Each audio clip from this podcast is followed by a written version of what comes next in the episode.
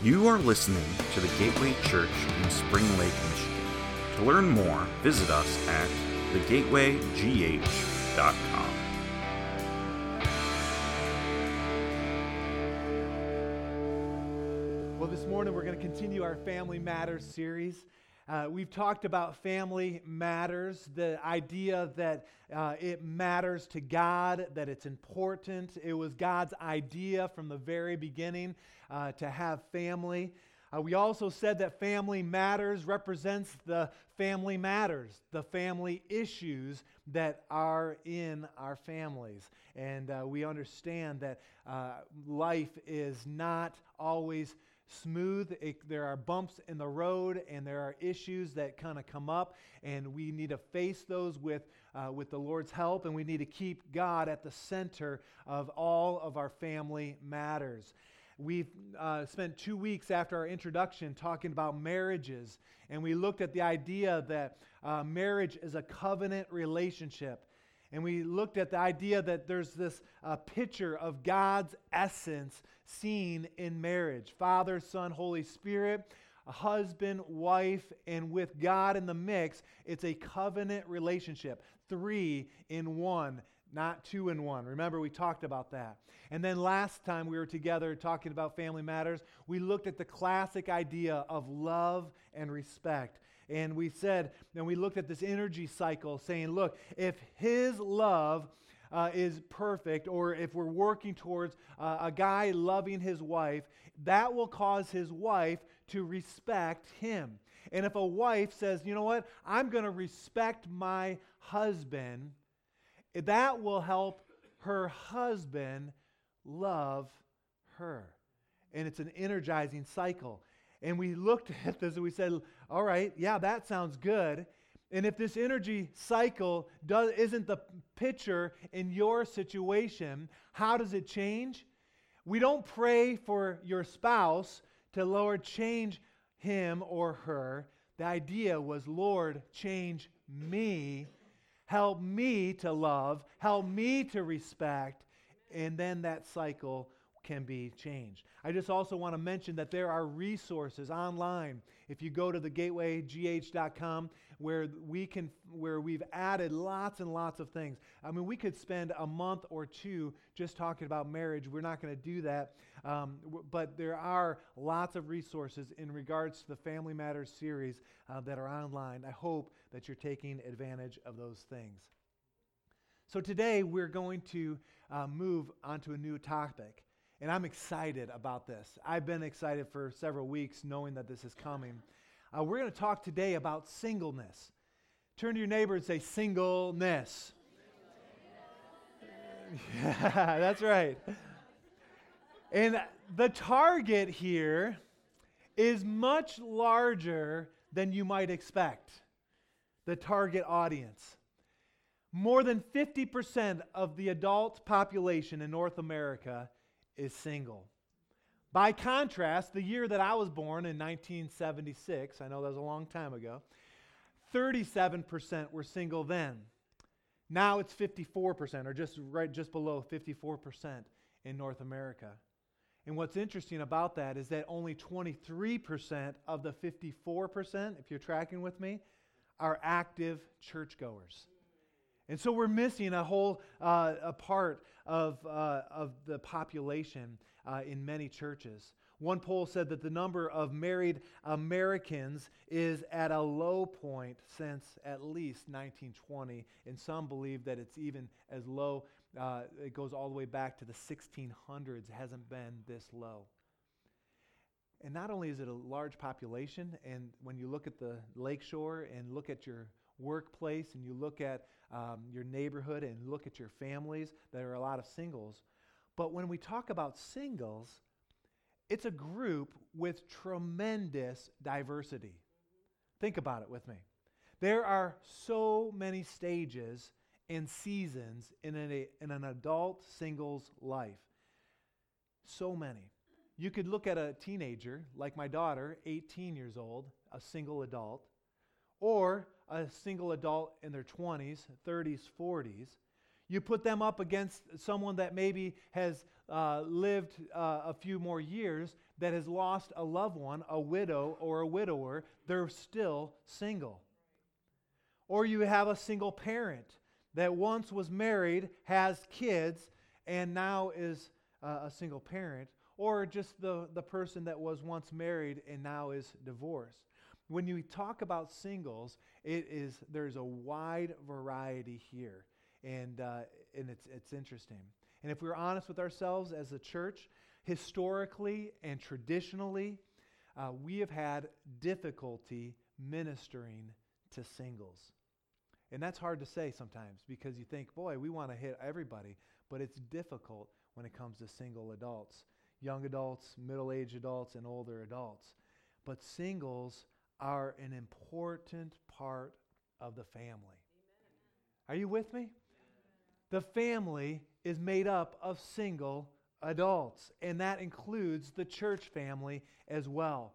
And my prayer is not that you sit there today and say, Oh, I'm so glad Pastor Ben is uh, preaching about singles. Uh, how, that's a nice thing to do, right?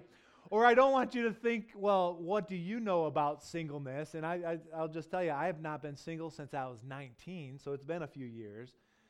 It's not so important what I think, but we want to bring a biblical perspective, a biblically based uh, message here. Otherwise, we'd be just wasting our time. Isn't that the truth?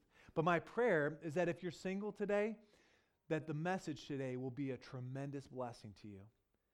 If you're married here today, I don't want you to tune out because what we're going to talk about is a message that you can take and you can herald and share with others to bring encouragement to the singles in your life. We all know someone who's single. And my prayer, again, is that we would have a better integration, that we'd be able to, as a church, provide community, um, that we'd understand singleness in a better fashion. There are challenges, there are also benefits. And in a family focused church, it has to include singles. And so, Lord, help us in that. And I want to turn to God's Word to kind of bring this perspective. And the area in Scripture that I've been uh, just drawn to is 1 Corinthians chapter 7. 1 Corinthians chapter 7. I want you to turn with me there. And uh, if you were with us a few years ago, we preached through the book of 1 Corinthians. And it took us about three or four weeks. I didn't go back and look, but most likely four weeks to get through the book or through the chapter 7 and uh, as we were expositorily preaching through the, the book of First corinthians um, but just as a way of brief background i want to give you a sense of what's happening here uh, at this point uh, Paul had ministered to the Corinthian church. He was passionate. He loved the Corinthians uh, deeply.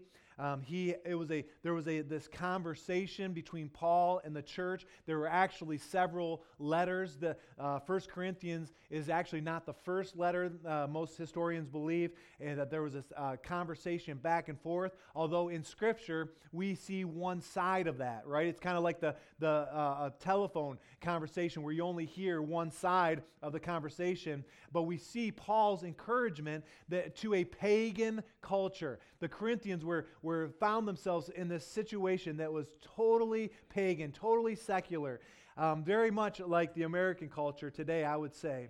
Um, there was a lot of sexual perversion. Uh, there was a lot of prostitution. Uh, there were a lot of issues, kind of like we're talking about in our Family Matters series. And, uh, and he's answering some questions. We see that in verse 1. It says, Now for the matters that you wrote about. So he received some letter, a letter with some questions, and now he's responding. In the first six verses of chapter 7, uh, there, he talks about uh, this idea of a lot of immorality uh, is being identified even within the church. He, uh, Paul addresses the idea of sexual relationships with uh, your spouse uh, that as a marital duty and not to deprive one another uh, unless it's by mutual consent for a short time. Uh, when we come to verse 6, it says, I say this as a concession, not as a command. I wish that all of you were as I am but each of you has your own gift from God. One has this gift, another has that. Now to the unmarried. So now he's addressing not the married folks, but the unmarried, the singles, and the widows. I say this it is good for them to stay unmarried as I do. But if they cannot control themselves, they should marry, for it is better to marry than to burn with passion. Then the chapter continues in uh, verses 10 through 24. He's speaking about the married life. He talks about separation and divorce a little bit. He talks about uh, a believing spouse versus an unbelieving mate. Uh, and then he encourages the church folks to stay just like they are, just as God has called them. And then in verse 25, we pick up with the idea of singleness again. Let's look at it. Now, about virgins or about singles. I have no command from the Lord, but I give a judgment as one who by the Lord's mercy is trustworthy. And then here he goes. He lays out his idea, or God's idea. Because of this present crisis, I think that it is good for a man to remain as he is. Are you pledged to a woman? Do not seek to be released. Are you free from such commitment? Do not look for a wife. But if you do marry, you have not sinned, and if a virgin marries, she is she has not sinned, but those who marry will face many troubles in this life, and I want to spare you this. In verse 29 through 31, in the next few verses, he talks about some of those troubles in the world, and, and he kind of makes some correlation there. And then in verse 32, he picks it back up. He says, I would like you to be free from concern. An unmarried man is concerned about the Lord's affairs, how he can please the Lord. But a man, but a married man is concerned about the affairs of this world, how he can please his wife, and his interests are divided. An unmarried woman or a virgin is concerned about the Lord's affairs. Her aim is to be devoted to the Lord in both body and in spirit. But the, a married woman is concerned about the affairs of the world, how she can please her husband, and rightfully so. I am saying this for your own good, not to restrict you, but that you may live in a right way in undivided devotion to the Lord. Let's continue. If anyone is worried that he might not be acting honorably toward the virgin he is engaged to, and if his passions are too strong and he feels he ought to marry, he should do as he wants. He is not sinning. They should get married. But the man who has settled the matter in his own mind, who is under no compulsion but under control, uh, but has control over his own will, and who has made up his mind not to marry the virgin, this man also does the right thing. So then, he who marries the virgin does right, but he who does not marry her does better. A woman is bound to her husband as long as he lives, but if a woman but if her husband dies, she is free to marry anyone she wishes, but he must belong to the Lord. In my judgment, she is happier if she stays as she is, and I think that I too have the spirit of God. Let's pray. Lord, your word is uh, so insightful. It brings understanding and knowledge in areas where we need to be sharpened. And Lord, today I pray, as we talk about singleness in particular, God, I pray that your, your spirit and your word would ring loud and true, that it would be ministering to us, that it would bring a, a, just a peace and a joy, and Lord, a blessing to every single hearer here. Lord, we thank you for this, and we give you the praise and the glory in Jesus' name. Amen. Amen.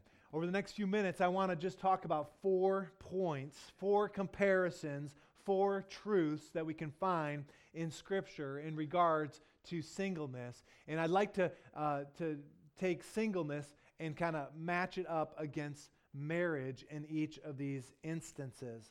The first idea is that both singleness and marriage are good. They're both good. Marriage first, let's talk about that. From an Old Testament perspective, when you look at Genesis chapter 1 and 2, we see that from the very beginning of time, we talked about this a couple weeks ago, that God created the idea of marriage. In chapter 1, verse 28, he told Adam, Be fruitful and multiply. He says to fill the earth, and the way that happens is through marriage. In Genesis chapter 2, verse 24, God blesses Adam and Eve when the two become one in a covenant relationship. If you fast forward in Genesis to Genesis chapter 12, verses 1 through 3, uh, let's look at that uh, briefly together. Turn with me there. We see that Abraham is blessed, uh, and he is, uh, it's the call of Abraham, and it says this that the Lord has said to Abram, Go from your country, your people, and your father's household to the land I will show you. I will make you a great nation, and I will bless you. I will make your name great, and you will be a blessing. And then look at verse 3 in particular. It says, I will bless those who bless you, and whoever curses you, I will curse, and all the peoples on earth will be blessed through you. The way that happens was through procreation, through people being married, and there was a blessing attached to that. When barrenness was seen, there was always a tension. When a, when a husband and wife could not bear a child, or there was a season of infertility in Scripture, in the Old Testament in particular, there was a lot of tension. We think of Sarah, who struggled, who, with Rachel, who struggled we see that even at the end of Genesis, in Genesis chapter 48, uh, verse 16, there's a blessing. The prayer here is made, they increase greatly on the earth. And the idea is that a marriage was what was expected, and it certainly was seen in a positive light. One negative is De- Deuteronomy chapter 25, verse 6, that if a family was unable to have a child, it was actually seen as a serious negative, as being uh, a very, uh, very negative, uh, a bad situation. Uh, Old Testament singleness was more undesirable, certainly, than the New Testament, as we'll see. It was kind of reserved for eunuchs or for widows or those that were divorced. And in all those circumstances, it was a negative perspective. But when we come to the New Testament, we get a whole new picture of singleness from Paul. Let's look at it where we read in 1 Corinthians 7, verse 8. He says, But now to the unmarried and to the widows I say, it is good for them to stay unmarried, as I do. Paul was saying, Look, this is the way I am, and it's good to do this. This idea really started with some prophecy back in Isaiah. Isaiah chapter 53 was a prophecy of Jesus, that Jesus, who, by the way, was single, and we'll talk about that in a second, uh, it was prophesied that through Jesus there would be spiritual offspring. Not physical offspring, but a spiritual reproduction. Uh, that, an idea of a spiritual regeneration. In Isaiah 54, it actually says if you are a barren, if you're single, that your spiritual offspring would be even greater. And then in Isaiah 56, it's talking specifically to eunuchs that they could have spiritual offspring as well. And now, Paul here in 1 Corinthians brings this idea that singleness is good. Singleness is good for the sake of the kingdom of God. Turn with me to Matthew chapter 19. In a section where Jesus is talking about divorce, and the Pharisees are asking Jesus about divorce. Um, he he kind of lays out some things that Moses permitted divorce. Um, in verse 10 of um, Matthew chapter 19, the disciples said to him, If this is the situation between a husband and a wife, is it better not to marry?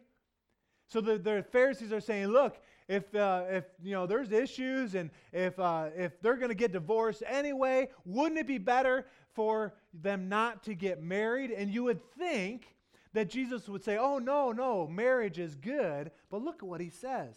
He says, not everyone can accept this word. What word is he talking about? What he's about to say. But only those whom it has been given. For there are eunuchs who were born that way, and there were, are eunuchs who have been made eunuchs by others. Everybody says, ouch, right? And there are those who choose, listen, to live like eunuchs for the sake of the kingdom of heaven. And then look what he says. The one who can accept this should accept it. Singleness is good, according to Jesus, for the sake of the kingdom. And if you flip just a, a, chapter or two over to Matthew chapter 22, verse 30, we know, by the way, that marriage is temporary at best in every situation. Because at the resurrection, look what it says people will neither marry nor be given in marriage, they will be like the angels in heaven. I have sad news, but for those of us that are married, we will not be married in heaven. it's kind of sad. I mean, but we're not going to be sad. It's just the way it is. We don't understand it all.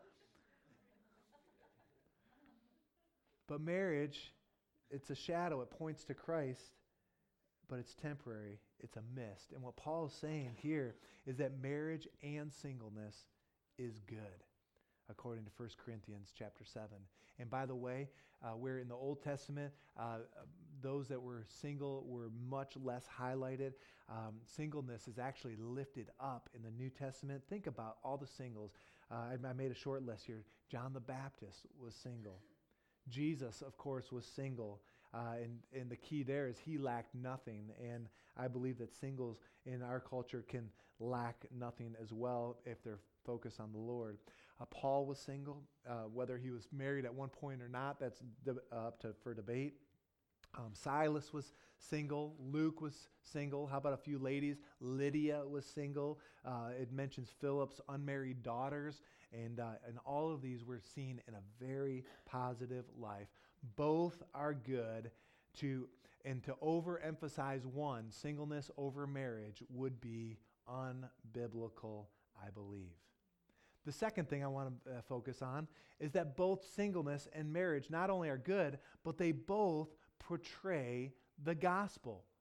We talked about this two weeks ago uh, when we talked about Ephesians chapter 5 that the gospel is seen in the marriage picture, the covenant, the oneness that is, is seen. And you might read that and you say, Boy, uh, is, is there something less with singles? And the answer is absolutely not. A Christian's ultimate identity is in Christ. Get, catch this with me. If you are in Christ, you are complete. You're satisfied completely in Christ. That's what we're talking about here. Then the idea is here that if you are in Christ, you are perfect. You do not need a man, ladies, to complete you. And guys, you do not need a woman to complete you. A husband or a wife is not necessary to have this picture of the gospel. Only Christ is necessary. Amen? And yes, it is good. It's not good for man to be alone. Scripture says that. But we are not alone. If you're here and you are single, not married in any way, and I'm not talking about you're dating, I mean, saying, oh, I'm not single. No, you're single if you're not married. Uh, it says you're not, it, it's not good for man to be alone, but we're not alone. We are a family, and don't forget that our eternal identification is with the church. We're going to spend an eternity together as singles. Think about it. What 1 Corinthians 12 talks about. Uh, it talks about the body of Christ. In verses starting in verse 12 it says just as a body though one has many parts but all its part many parts form one body so it is with Christ. If you're in Christ you are part of the gospel story. You're a part of the body of Christ. Now there are different members and all have different purposes, none greater than the next. Look what verse 15 says. Now, if the foot should say, Because I am not a hand, I do not belong to the body, it would not, uh, it would not for that reason stop being part of the body. Or if an ear should say, Because I am not an eye, I do not belong to the body, it would not for that reason stop being part of the body. Verse 17 If the whole body were an eye, where would the sense of hearing be? If the whole body were an ear, where would the sense of smell be? I would like to reinterpret those verses. It's uh, if you put here, now if a married person should say, Because I am not single, I do not belong to the body, it would not be for that reason that they stop to be part of the body. Or if a single person should say, Because I am not married, I don't belong to the body, wouldn't we see that as a problem? Verse 17 the whole body, if the whole body were single, for example, where would the sense of marriage be? Or if the whole body were married, where would the sense of single be? I've taken some liberty here, right? But are you, are you tracking with me? It doesn't make sense. We're all part, we, we join together. Look at verse 18. But in fact, God has placed the parts in the body Every one of them, single, married, just as he wanted them to be. If they were not all one part, where would the body be? As it is, there are many parts, but one body.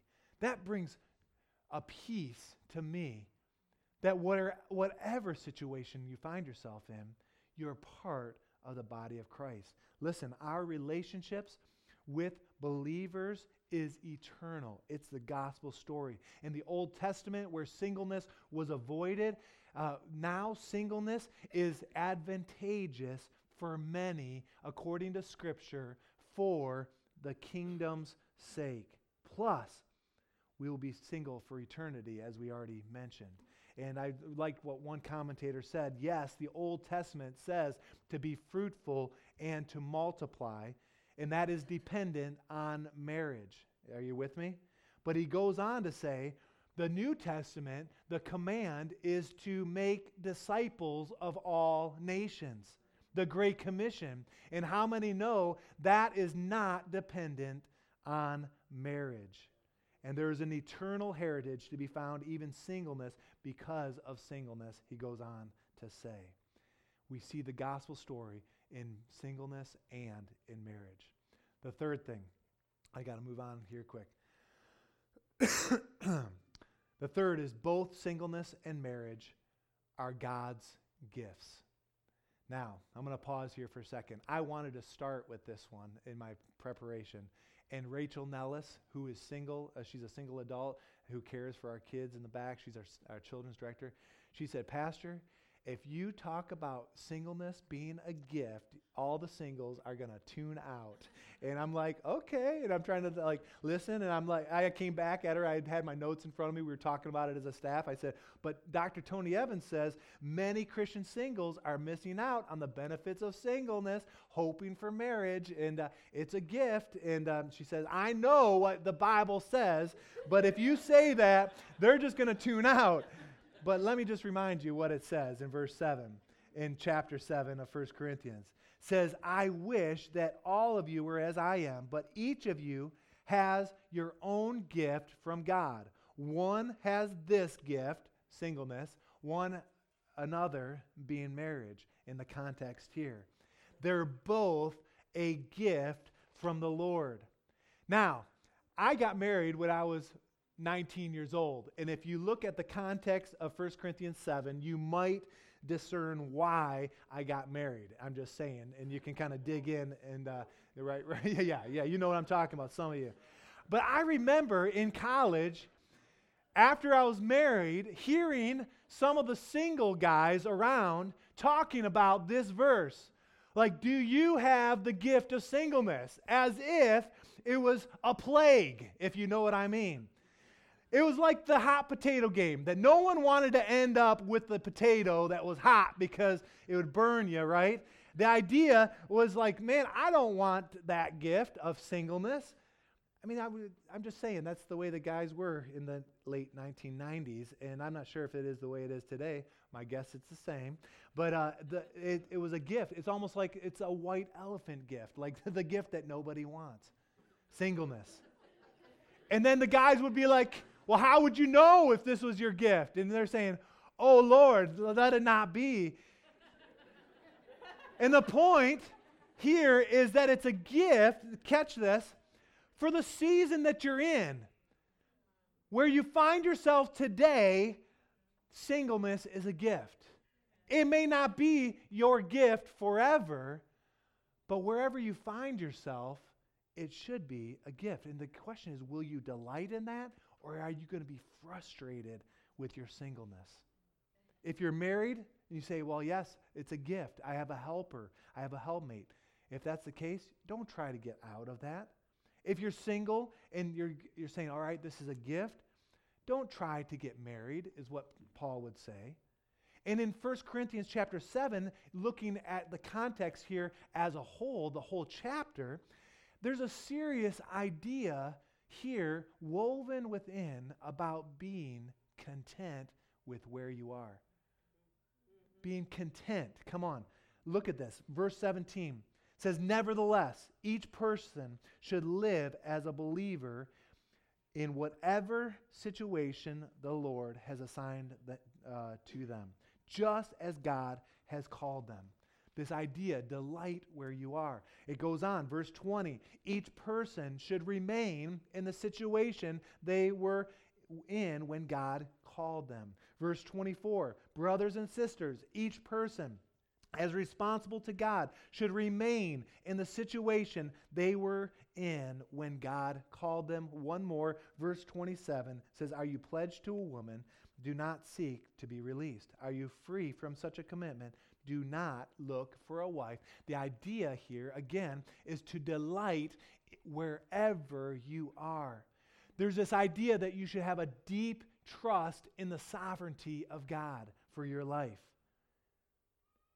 I was thinking about it. If you were married and then lost a spouse, which I know there's are some here that that would relate to, God, God is still good in those circumstances. That singleness can be a gift even there. I'm reading a book right now uh, by Jeff Grinnell, the, the pastor that planted this church. Um, he released a book a couple weeks ago uh, called Hashtag If Job Had Twitter talking about the story of Job and relating that to his life. And uh, if you know Jeff Grinnell, he lost his wife to cancer and uh, just tragic. And uh, but he talks about this idea and how he has turned that around and has seen some benefit at this point in his life. He would never uh, wish for Jane to have gone through what she went through. But there's a gift there, and I appreciate that about Jeff Grinnell. And, and in his book, it's seen loud and clear. The idea here, church, is a contentment, that there's a deep enjoyment of the grace of God wherever you find yourself. And there are examples, as I was studying this, of missionaries that highlighted this gift. I want to just read two examples. One missionary in Kenya, a lady. Her name is Rena Taylor. She says this says, Being single has meant that I am free to take risks that I might not take where were I a mother of a family dependent on me. Being single has given me freedom to move around the world without having to pack up a household first.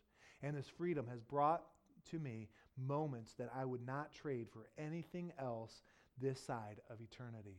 And so she sees it as a gift. A, ma- a male missionary, Trevor Douglas, I'm not sure where he's serving, but he said this The first advantage of being single is that it's best adapted to perilous situation in rugged life among pri- uh, primitive tribes in gu- guerrilla infested areas in a disease or in a famine area. The single man has only himself to worry about. Paul claims that being single and male best fits the shortness uh, the shortness of the time the idea that the, these times are perilous it says in 1 corinthians chapter 7 Doing God's work is a momentary thing. All of our life is like a mist, it's just here and then gone.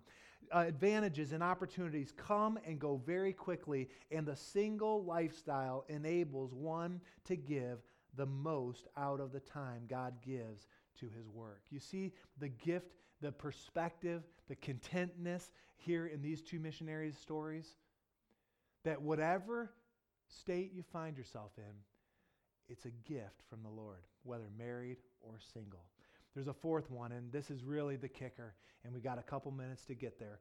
Is the idea is that both singleness and marriage are for God's glory. Listen to this. Both present us with unique challenges, whether you're married or single, both with unique opportunities, both with unique rewards. How many would agree with me? The question is how are you going to handle the state that you're in, the situation that you are in? If you're married, you should not say, I would be better off if I was single, because you're married. And if you're single, you should not be going around, I would be better if I were married. The point is don't squander either reality.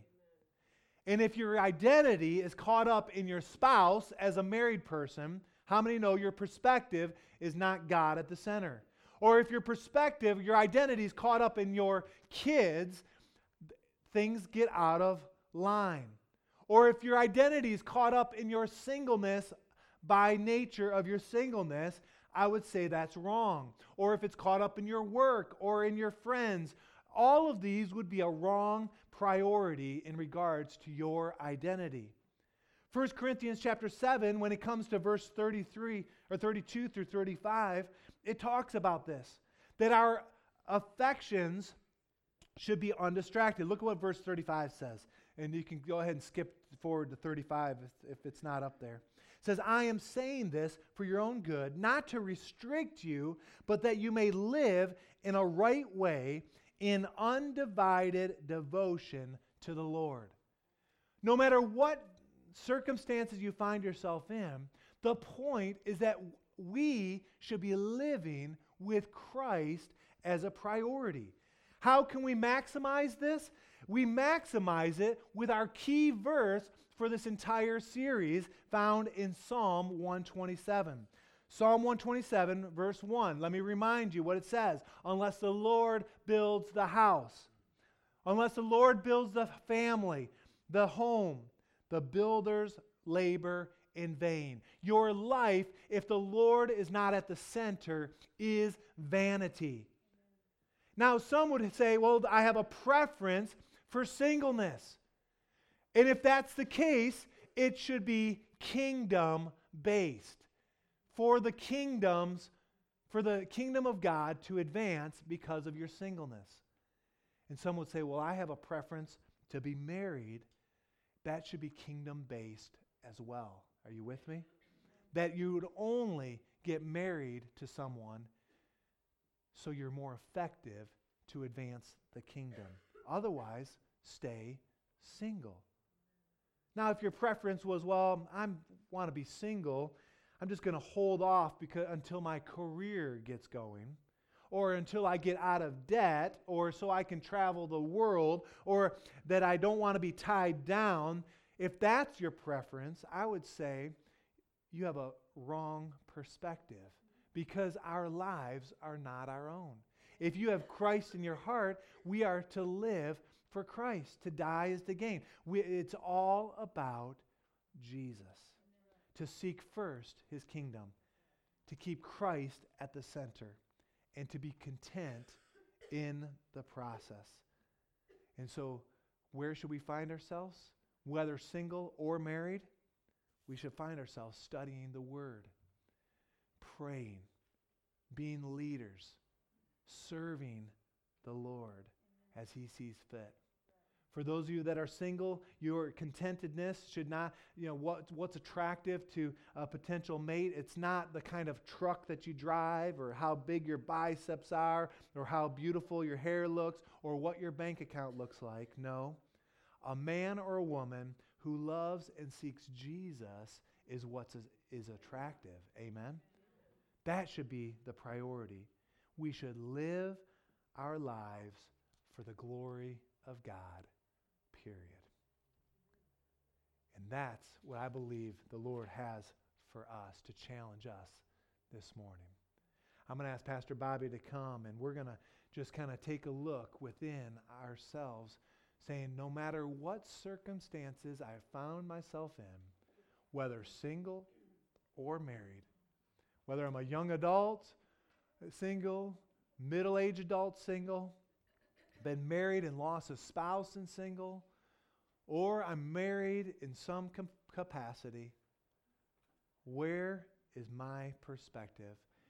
Am I living for Christ? Am I keeping Him as a priority? Let's pray. Lord, I pray that in these next few moments, that we, as we take a look within, I pray that you would speak loud and clear right to our hearts, right to our souls in regards to our situation, whether we're single or married.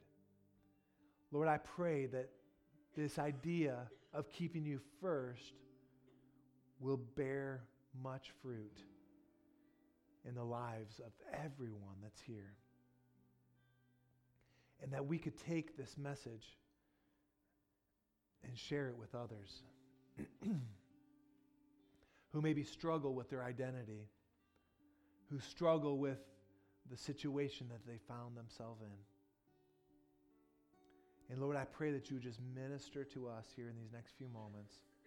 Bring us close to you for your glory, for your honor. In Jesus' name. With your head bowed and eyes closed, if you're here this morning, and if you don't know the Lord as your personal Savior, everything I'm talking about starts with a relationship with Jesus. It starts with accepting Jesus as your personal Savior. We call it salvation. Because the Bible describes our sinful state that all have sinned and fallen short of the glory of God. There's no one here that's righteous. There's no one here that could make it into heaven on their own. We need Jesus to cover our sins. And like we saw earlier in communion, it's the blood of Jesus that covers our sins. And if you're here today and you're saying, I need that blood of Jesus to cover my sins, I need salvation, I'm just going to ask that you would raise your hand right where you are. And uh, no one's looking around. I just want to pray for you. I'm not going to call you out. Who here, first service, is going to respond and say, you know what? I need to get my life right with Jesus. I don't know Jesus as my personal Savior. Is there anyone here? Just lift your hand so I can see it. Anyone at all? Okay. Just give you another quick second, just sensing that the Lord might be working. Thank you, Lord. Okay. I don't see any hands. Let me get your eyes back on me for a moment here. The way I'd like to close is with a commitment to the Lord. An anthem. We sang the song earlier, You Can Have It All, and I want to reprise that, and Pastor Bobby's going to lead us here momentarily. But I'm curious how many of us, at times, we can get dissatisfied with the situation that we might find ourselves in. It's human nature, isn't it? Wondering if the grass is greener on the other side. Wouldn't it be better if I was just single again? Or wouldn't it be better if I was married? And I want you to see that those ideas, those thoughts, apart from keeping God at the center and advancing his kingdom, if that's the priority, it's okay. Otherwise, it's the enemy messing with your mind. And I believe that this morning there may be a family or two, a situation uh, where there, there's a relationship where the enemy has been attacking your marriage, saying, you know what? It'd be better if you never lived together again. If you separated, if you were divorced, if you made that marriage, just annulled it altogether. And I just want to speak to those situations. The situation where you find yourself, according to Paul, is to stay there for the glory of God. Make it work. Do the hard work. And so I'll talk to the married people first that may be struggling.